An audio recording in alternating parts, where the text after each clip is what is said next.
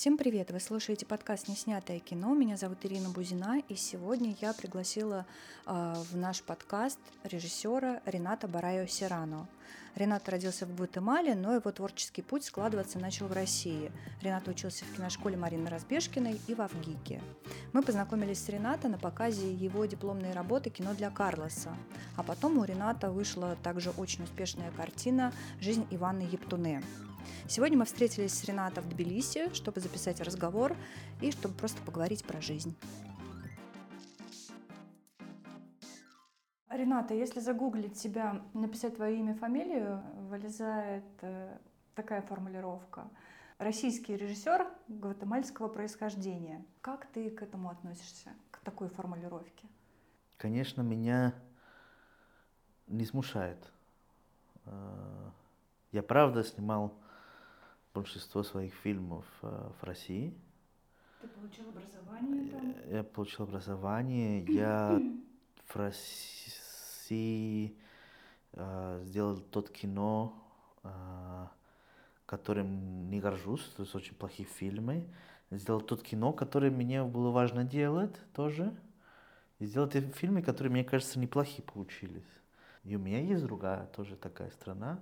И вообще я мне кажется, раньше я был более радикальный в своем отрицании э, вот этих э, самоидентификации с тем или иным страной.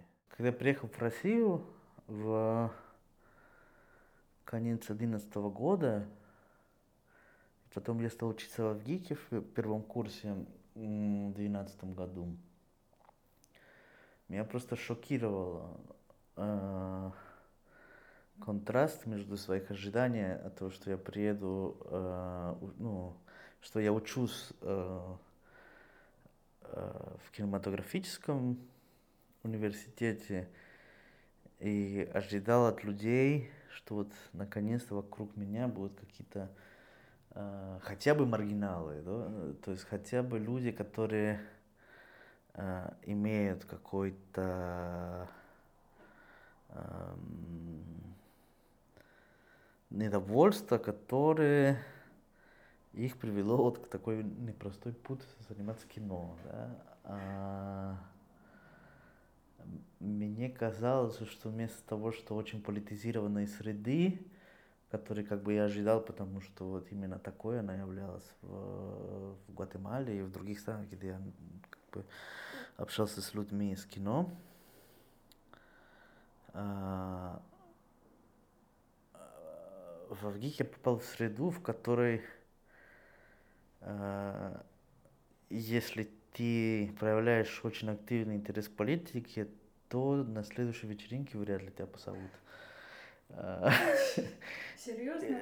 Ну, было такое ощущение, что всем это скучно и совершенно неинтересно. Вот. А на вечеринках разбежкинцев ты же на последнем курсе поступил еще и туда? Да, да. Я учился, когда у Разбежкина в 16 году. И тоже было не очевидно, что э, ну, то, то, там, там были люди совсем разных, как бы, сред.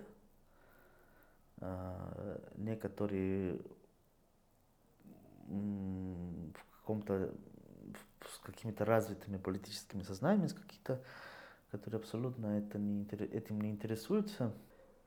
В семнадцатом году, как раз это был год э, годовщины Октябрьской революции,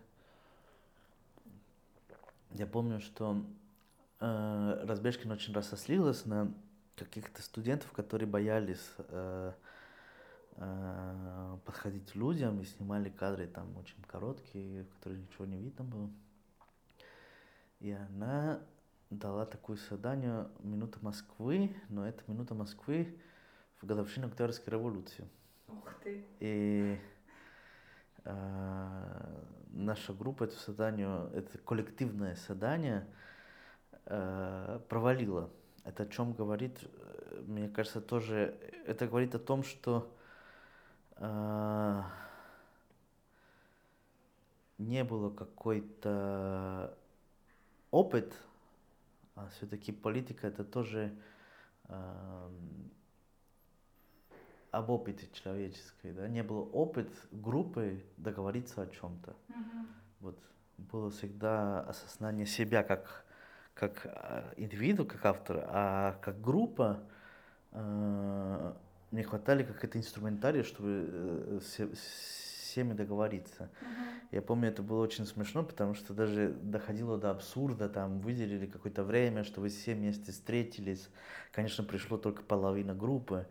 Э, И э, я вот, вот предлагал сделать такой, типа, минута Москвы, сделать ми- минута, каждый человек снимает одного революционера. Кого считают революционером, допустим, да, кто-то, может быть, какой-нибудь чувак э, снимет, которого разбивает стартапов, и, может быть, революционер в своем области э, программы, э, это про- программирование. И вот я, я на самом деле не знал, кого снимать. Думал, может быть, кого-то из э, э, политзаключенных, освободившихся недавно. А, э, это, это был какой-то, я предлагал вот такой прием, чтобы как бы объединить, да, вот там, не знаю, 20 чем-то кадров, а кто-то другой там, э, чтобы кто, кто-то предлагал, чтобы везде во всех кадрах стоял как как эм, объединивший эстетический прием э, значок метро, э, чтобы везде это был кадр, где везде стоит значок метро.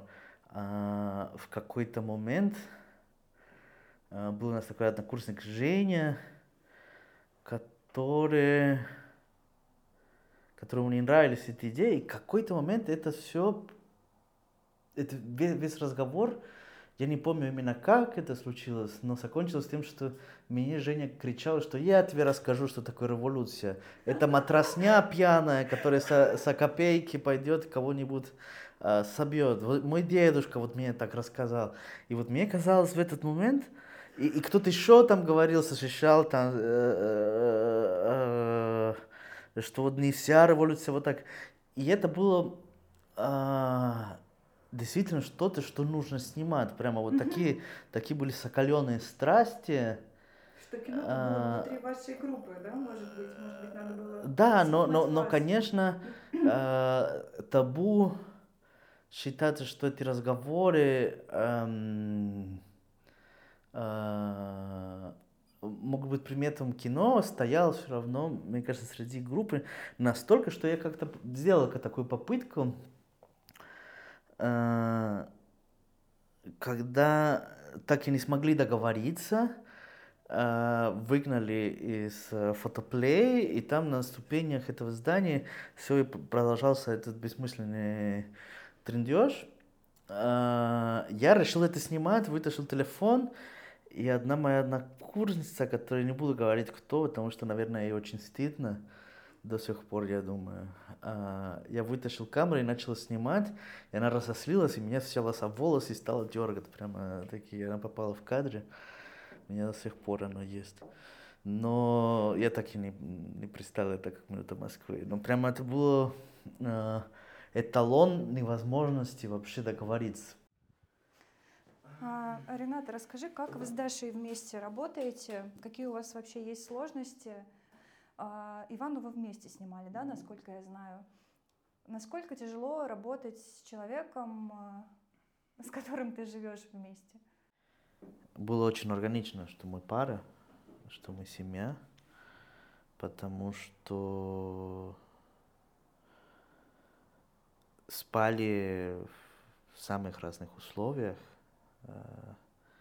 сложности, чтобы просто добраться обратно к героине, которая живет э, тундры были очень много, нам приходилось очень много чего делать э, в разных местах, спать э, в гостях у людей, которые первый раз в жизни видели. э, Бесстрашно как-то ехать э, с э, незнакомым пьяным оленеводом куда-то, а, где нас должен друг встретить. или просто вместе с Иваной в ее маленьком доме, который вот размером, не знаю, там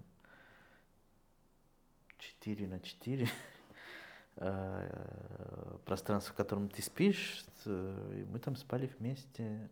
Э, в каком-то смысле делать такой фильм требовало больше, чем профессиональный э, интерес, да, какой-то страсть, которая для которой очень удобно, когда люди связаны не только э, профессиональным узами. Да. На твою профессию повлияло то, что ты стал отцом? Конечно, я э, ужасно скучаю по Карлосу постоянно, когда уезжаю. Э, и на самом деле у меня есть ощущение, что э, для меня снимать кино раньше было что-то вот такое очень обязательное, нужное, вот прямо страдал, когда не понимал, делаю я сейчас кино или нет. А когда я стал отцом, мне стало это все возможно без угресения совести э, пережить, потому что ну, гораздо интереснее быть отцом, общаться с ребенком. Вот у меня нет воспоминания вообще про свою жизнь а, того возраста, в котором мой сын находится. Вот или вот как раз первые мои воспоминания того возраста. И вот жить э, с ребенком э, для меня в каком-то смысле тоже э, какой-то возможность еще и проживать вот ту жизнь, которую ты свою не помнишь, что-то такое есть в этом вот, вот, вот чудо узнавания, э, как человек э, вопреки каких-то еще, например, там лет два физических ограничений, да, вот тело еще не до конца владеет, все равно выражает какой-то свой, свою личность. Это какое-то чудо, конечно, когда ты это видишь. Прям слезы наворачиваются, я не знаю почему. Прям сижу, просто, понимаешь, мне прям накатывает. Скучаешь по сыну? Скучаю по дочке, да. Настолько чувствую то, что чувствуешь ты. Я очень понимаю, да, что очень сильно поменялась жизнь, конечно, когда родился ребенок. Но есть, например, у меня какие-то темы сейчас в кино после рождения ребенка, за которые я никогда не возьмусь. У тебя такое после рождения Карлоса было, когда ты переосмыслил те темы, а, на которые ты можешь снимать кино? Появились ли какие-то запреты? Нет, а... нет, у меня, у меня не появились никаких запретов, но у меня тоже съемки в кино как-то связаны с тем, что я потерял страх э, стать отцом. Вот я снимал э, фильм про Ивана вместе с Дашей, да, и я никогда так тесно не общался с столькими детьми. Вот прямо вот в 4 квадратных метров, 5 детей вокруг тебя. А, я в детстве не общался с детьми младше меня, всегда был самый младший. И вот как-то потерял страх, вот этот страх, который у меня был, свойственный, мне кажется, большинство э, молодых э, парней, еще и мигрантов, которые нет непонятно вообще никаких э, э, спасательных кругов нет, э, ответственности за жизнь другого человека.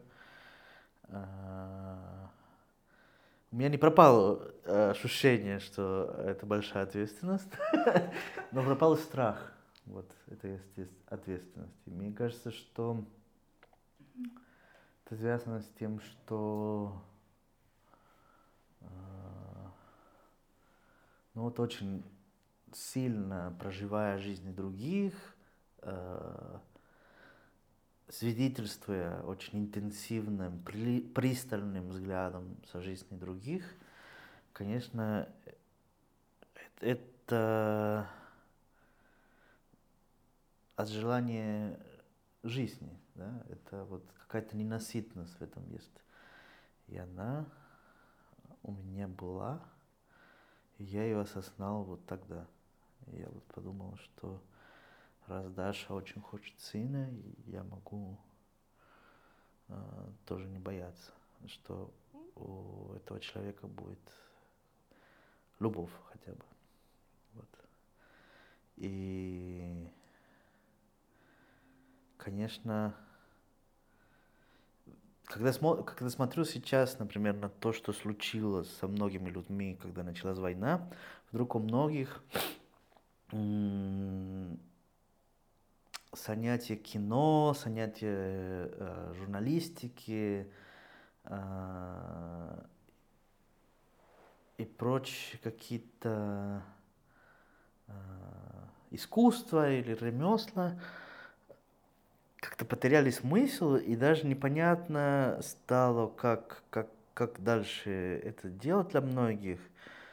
А, многие переквалифицировались в активистах, в, в политических э, деятельности стала главной,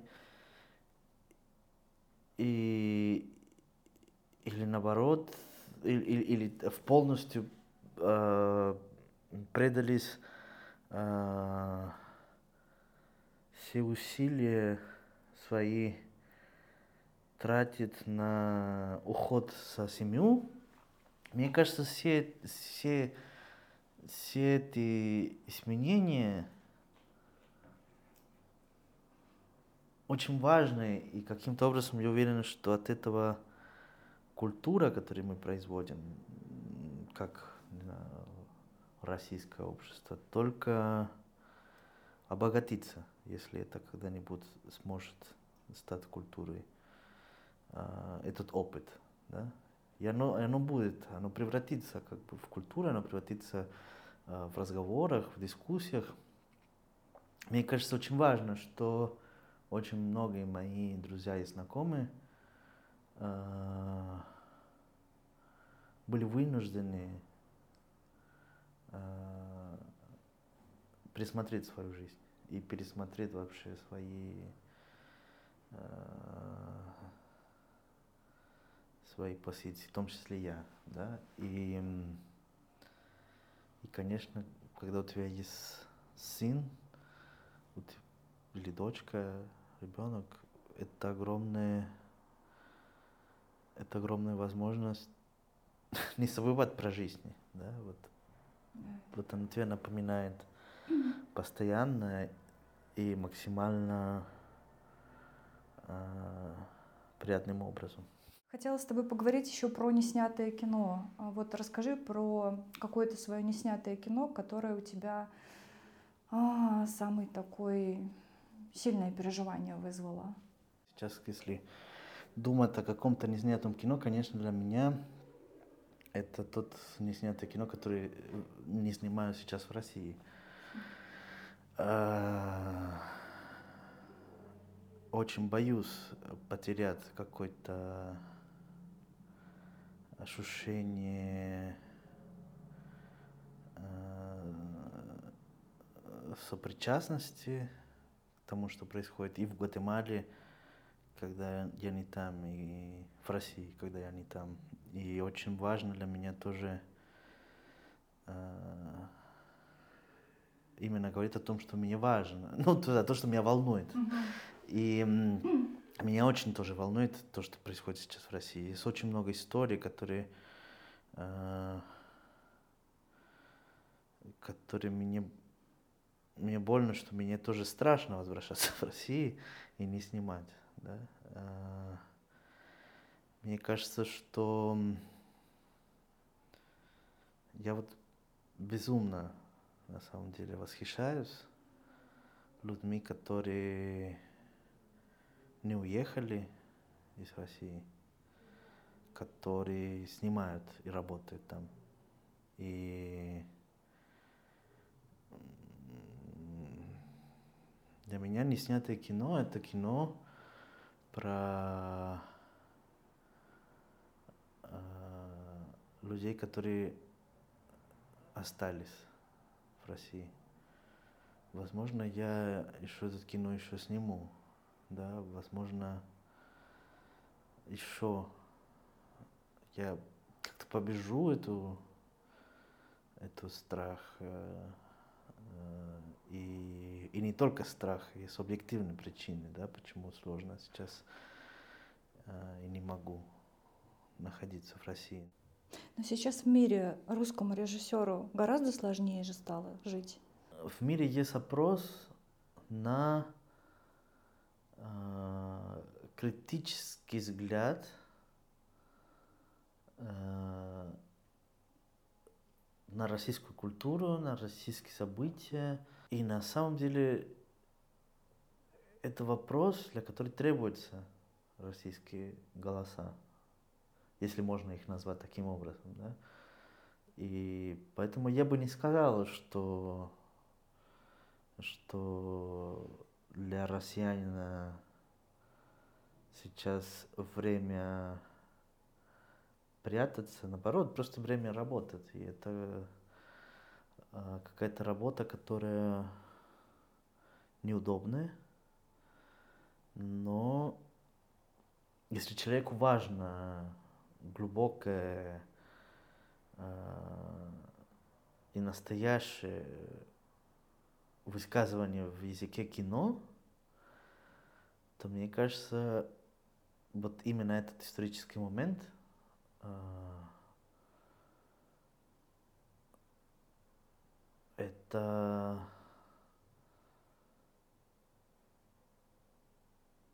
не хочу звучать цинично, но очень, очень большая возможность вот как раз применить свои э, усилия. Но у меня нет такое тоже ощущение, что вот что-то не снятое кино, оно уже навсегда не снятое. Э, конечно, визуальное искусство, да, кино э, требует, чтобы что-то видели, да. Но я верю тоже, что вообще снимать кино это что-то такое неорганичное, да, вот это, это ну, кино не снимается само собой, это всегда продукт какого-то физического преодоления каких-то препятствий, каких-то психологических препятствий, это всегда э, тело режиссера, если нужно обобщать, в фильмах, которые я люблю, это всегда тело, которое находилось в большом напряжении, да, в, э, в состоянии некого преодоления, да, какой-то конфликт со средой, с другими. Э, строение взгляда режиссера это всегда не, не безболезненный процесс, да, это всегда оно э, возбуждает конфликты. О том, что, ну, то есть хорошо, конечно, хотеть снимать хороший фильм, да, мы все этого хотим. Но, э, как правило, я наблюдаю, что фильмы, которые я люблю, которые мне важны, которые мне нравятся, э, они существуют не потому, что человек хотел сделать хороший фильм только, а потому что там есть большая какая-то необходимость, которая, которая составляет его преодолевать эти сложности. Да? И, вот, и, вот, и от этого этот фильм становится важным. Как ты у себя вот эту необходимость вычленяешь и как ты распознаешь это в себе? Даже ведь не так просто найти вот именно куда направлена вот эта вот твоя какая-то страсть, вот этот вот твой огонь внутренний? Мне кажется, что мне помогает то, что я очень ленивый. Вот как раз то, что ты меня спрашивала про то, что бывает ли у меня депрессия. Конечно, как бы, ну, я их не называю, наверное, депрессией, да, потому что это еще такое слово мне очень не, не, не очень нравится, потому что оно из какого-то э, словаря статистики, экономики какой-то э, слово. Мне кажется, ну, лень, апатия, в каком-то смысле тоже очень важно, чтобы распознать свои желания, да, свои чувства. Но мне кажется, это не, не, так, не так сложно понять, что для тебя важно, потому что эм, не знаю, для меня не так сложно распознать, что для меня важно, потому что э, ну, я очень любопытный, быстро загораюсь, да, вот. У меня была такая история, например, был фильм, который я не закончил, вот, я как-то, это было в девятнадцатом году, что ли, нет, уже, уже фильм про Ивана уже закончил монтировать, и вдруг случайно в, в чате гватемальцев э, в Москве, э, в России, э, мне что-то нужно было то ли что-то нужно было в посольстве, то ли делать паспорт Карлосу, что-то такое.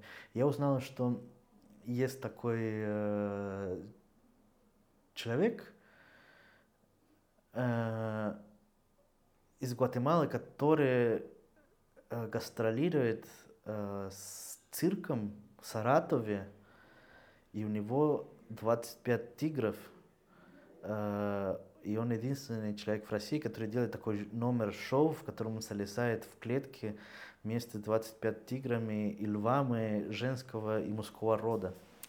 Когда ты читаешь такое сообщение... Да, я, я, я вот взял, позвонил ему, спросил, как дела. Он был очень... Э, я спросил, можно ли как бы вообще к нему поехать, и он был очень какой-то ну, недоверчивый, очень какой-то такой напрягся сразу, спросил, почему, зачем.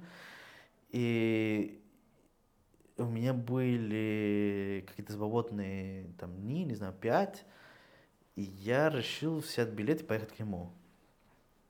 Я поехал к нему в этот мир э, бродячего цирка, Э, в котором он жил после пандемии. Это было тогда, значит, получается, какой-то конец 20-го или... Нет, нет, нет, это был 21 год, получается. Да, 21 год. И эм, начал с ним общаться, он мне рассказывал всю свою очень интересную жизнь, которая как бы его привела к тому, что в какой-то момент он э, пересек границу со своим огромным количеством тигров э, и в Россию начал работать в цирке, который закончился, потому что умер директор хозяин как бы этого цирка, этих всех вещей. Семья его как бы не хотела продолжить цирком, и он там придумал другой цирк. Потом была пандемия, и это все было в прошлом, к сожалению. Когда я уже познакомился, во время пандемии ему пришлось продавать какое-то количество э, своих льбов, потому что не мог просто кормить. Представляешь, вот человек жил, не говоря по-русски, со своей женой и детьми маленькими, э, в бродячем цирке, который развалился, и, и ему пришлось продавать э, тигры, потому что они просто были голодные, и было э, тупо безопасно не, небезопасно просто их питаться чем-то кормить, потому что были дико голодные и хотели его съесть. Mm-hmm. А, очень, очень была сильная история, которая была посади. Когда я к нему приехал, он как раз как бы наладил свои отношения с какими, ну, с новым цирком. Но когда я их снимал э, и смотрел этот материал, когда в, в кадре попадал тигр и человек, было намного интереснее смотреть на тигра. А вот я вот тигров не понимаю, и сделать кино про тигров я не хотел браться. Вот, вот. И это было такая, ну, это было ужасно обидно, что как раз их э, история человеческой, как бы вот этой борьбы с выживанием вместе с этими тиграми во время ковида, когда нельзя было выступать, когда э, закончились, э, когда были просто запрещены все мероприятия, э, я не состал а пришел, ну, грубо говоря, на год позже. А у тебя профессиональная зависть бывает, когда ты смотришь фильмы других режиссеров, они тебя очень сильно восхищают, и что-то такое похожее на зависть просыпается? Да, конечно. Вот расскажи про такие фильмы. Ну вот э, есть такой режиссер, который э, недавно выпустил фильм э, про российскую школу, состоявшийся из видео, которые он нашел на YouTube. Эм, он этот фильм выпустил под, мне кажется, псевдонимом, но не буду говорить. Э, может быть, и не псевдоним, может быть, действительно существует такой режиссер. На... Он будет в конкурсе Ардокфест в Риге. Этот фильм про российскую школу. В нем есть кадры, э, которые он нашел на YouTube, сняты или а, студентами, когда происходят какие-нибудь э, сцены, там, не знаю, э, преподаватель их ругает, потому что, чтобы они не ходили на митинги, или э, просто какие-то сцены насилия снятыми студентами, тоже снятыми преподавателями, какие-то видео из каких-то мероприятия школьные, какие-то там, не знаю, елки, там, день защита, что-нибудь. И это материал, который просто невероятно эм, силу того, что человек, который держит камеру, еще и персонаж внутри, это внутри действия, это имеет какой-то сенсорный прямо э, эффект на тебя. Тем более, это если э, в кинотеатре смотреть, это все очень сильно работает именно как какой-то коллективные персонажи, вот это хор какой-то, а, который часто не видишь, кто снимает, но ты знаешь, что это или, или школьник, или преподаватель. Это ужасно сильное кино, этот материал, который что-то так построен, да, как бы драматургически, uh, очень точно. И мне, мне, мне это ужасно завидно. Это я там морожу себя где-нибудь в, в северах или поднимаю тяжеленную камеру на какой-нибудь небоскреб, а, а, а потом из, из, из дома, выпивая чай, э, собирает э, э, ужасно сильный материал, просто потому что ну, гениальная была идея, да, собирать э, э, материал про место, в котором хрен попадешь в российскую школу, да. Ну, я ужасно с виду Анджи, э, Винчито. Э, Потому что я когда-то тоже хотел такой фильм снимать. Ну, не снимать, как сказать. А, делать, да? Делать, да, из found footage, но не про школу, про, про другой, наоборот. Это когда я жил в России, я хотел делать фильм э, с found footage э, с день рождения в Гватемале. Просто было шокирующе всех Э, в Гватемале э, такие съемки. Наркобарон один э, отметил свой день рождения в своей родной деревне. И э, все закончилось э, э, перестрелкой. А видео кучи попали в сети. Я думал, вот э,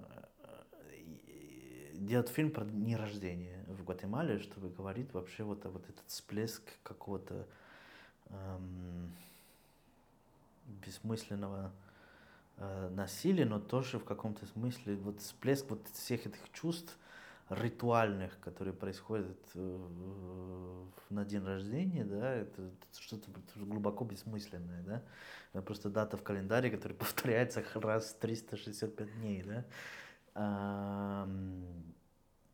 но чтобы видеть как бы Гватемалу тоже из, э, из этой точки зрения, просто было ужасно любопытно, с чем я столкнусь, когда у меня будет вот материал, mm-hmm. выработать какой-то нарратив из тех кадров, которые меня, чем, э, которые во мне что-то эм, возбуждают, да.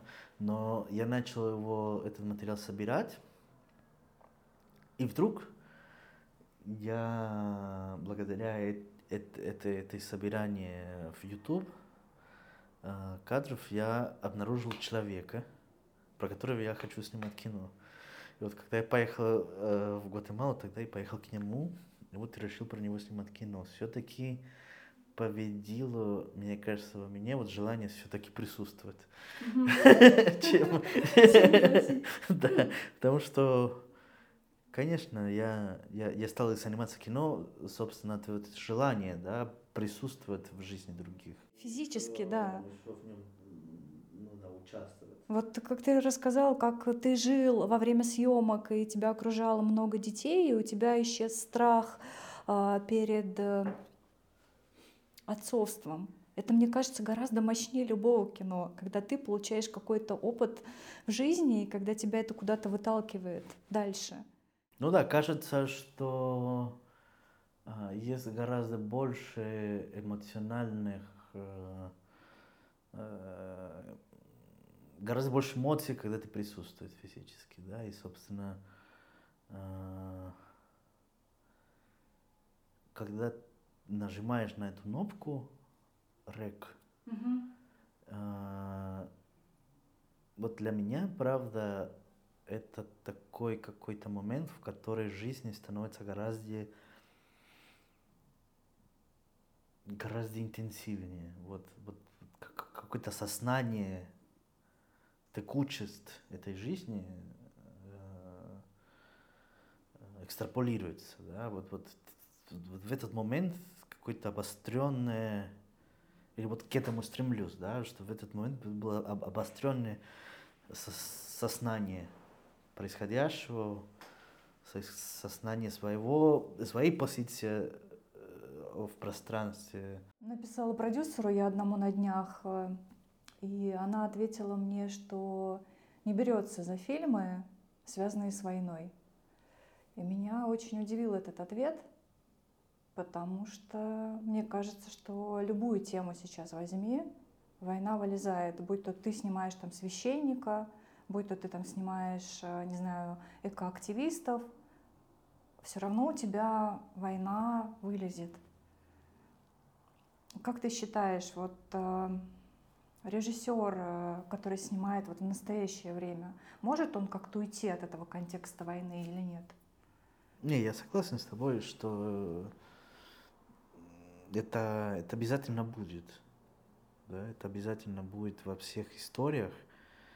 А, и даже когда в какой-то истории по каким-то там а, признакам кажется, там войны нет, оно все равно есть, оно будет, оно, а, ну, весь кино существует в контексте, да, mm-hmm. вот, вот любой не может такого быть, что, что мы посмотрели э, немецкий фильм э, 36 года без этого ощущения того, что что-то да. происходило тогда. И оно все равно есть. Вот я, я уверен, что, что очень важно сейчас снимать любые важные истории – понимая, что в них тоже это будет отражаться. И это как бы э,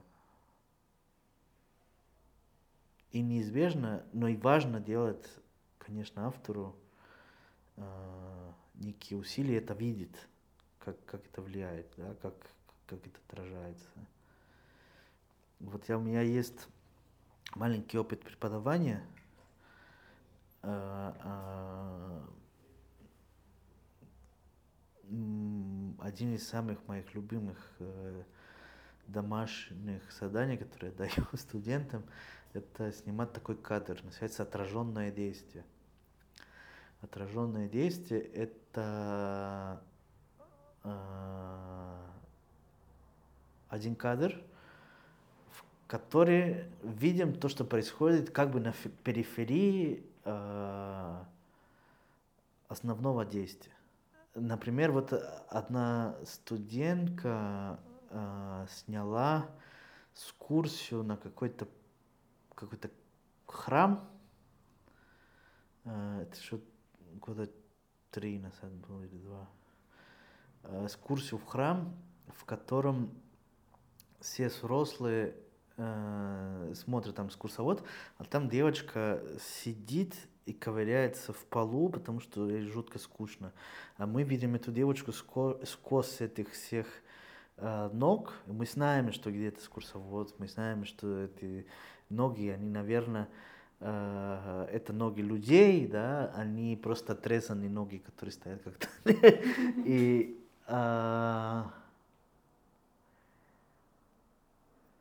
через этим, э, э, э, этот кадр мы очень подключаемся к этой девочке, которая э, сначала ужасно скучает, ей ужасно скучно, и прямо становится свидетелями, как вдруг она от скуки переходит к страстной увлечению какой-то э, палочки, которая состряла между камней на полу. И она прямо очень хочет ее оставить. Это просто э, такая перемена состояния от полной скуки, э, который некоторые называли бы депрессией, да, к страстной увлечению. Да, и мне этот кадр очень дорог. И я думаю, что все мои, ну, все студенты более-менее вот когда занимают эту эту позицию, да, увидит отражение, увидит эм, э, пространство как история, mm-hmm. да, пространство как сценарий, э, тогда они начинают уже думать как э, ну, кино. Классное думать, задание. думать о кино. Вот мне кажется, как раз сейчас самое интересное в России, самые э, важные конфликты происходят даже не на улице, даже не под надзором там властей, а, а происходит дома у людей.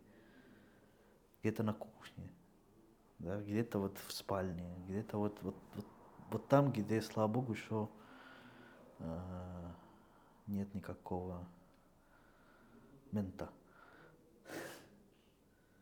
Да если бы ты сейчас поехал в Россию, что бы ты снимал? Вот не знаю.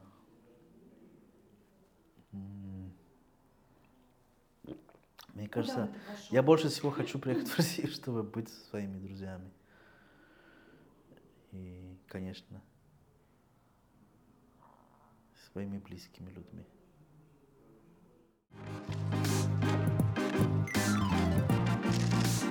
Друзья, это был подкаст «Неснятое кино». Пишите мне, кого из героев вы хотели бы услышать в подкасте. Слушайте нас на всех платформах и всем сил!